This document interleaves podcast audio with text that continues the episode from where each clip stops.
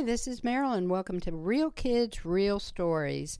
We're talking to kids about what it's like being in the coronavirus time.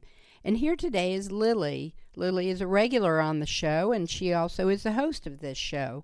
Sometimes she talks to kids who are from all over the world about what it's like for them to be living in the coronavirus time. So, Lily, it's really a pleasure to always have you on the show. Well, it's a pleasure to always be on the show. So, Lily, we're now into almost into August, and you know, you were out of school, out of third grade, ended online, entered into the summer. You had a lot of things changing during the summer. Um, last year and the year before that, even, you went to summer camp. Here we are, it's almost the end of the summer, and there was no summer camp really to speak of. So, what what's it been like this summer? Compared to last summer when you were very active and busy and, and with your friends and swimming? What's different?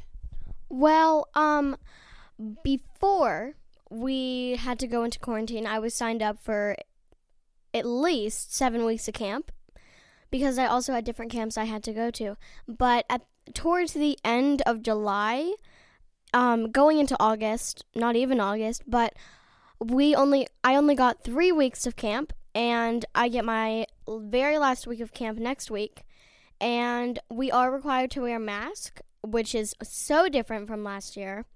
It's just been very, very hard. I mean, staying very far distance from all my friends because, I mean, I met some of my really, really good friends there at summer camp, and it's just hard to, like, I mean, it's hard to, like, let go and say, okay, well, I'll see you next year at summer camp but to like not be so close as you used to be literally um it's just really hard and summer has definitely been so so so weird. Well weird is definitely the word of the day because it's really weird. Uh, but you were talking about your friends so let's talk about friends for just a minute because really our friends are are the people who besides our family who really keep us grounded and connected and um, and feeling good about ourselves. And uh, like you said, literally, you can't really hug your friends. You can't, you know, be really that close to them.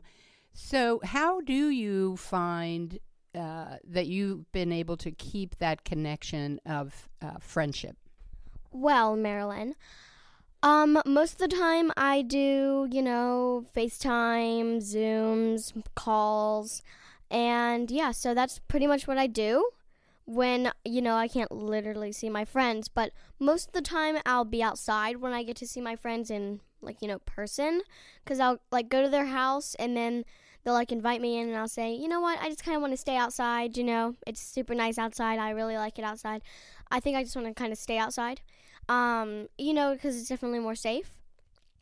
But I don't really see my friends much. Maybe sometimes on the weekends but we don't really and when my friends come over to my house we don't really go in the house. We kind of just stay outside. So yeah you stay in touch with them uh, via phone and facetime and occasionally you do see them in person but when you do you have to be very cautious of social distancing and it sounds like that's becoming kind of the norm that you're that you know you know how to do that you kind of know what the rules are. Um, so we're heading back. You guys are going to be heading back to school uh, in just a little while, but it won't be like you've done it in the past. Instead of wearing your new outfit and getting a new lunchbox or having your hair fixed a certain way because it's the first day of school, uh, you're going to be sitting at a computer doing online work, meeting your friends online and your teacher. Uh, what does that feel like for you? Well, Marilyn, since you said, like, you know, my favorite part of the first day of school is getting my hair ready, picking a new outfit, you know, all the new stuff, and I guess I just never really thought about that part of the first day of school.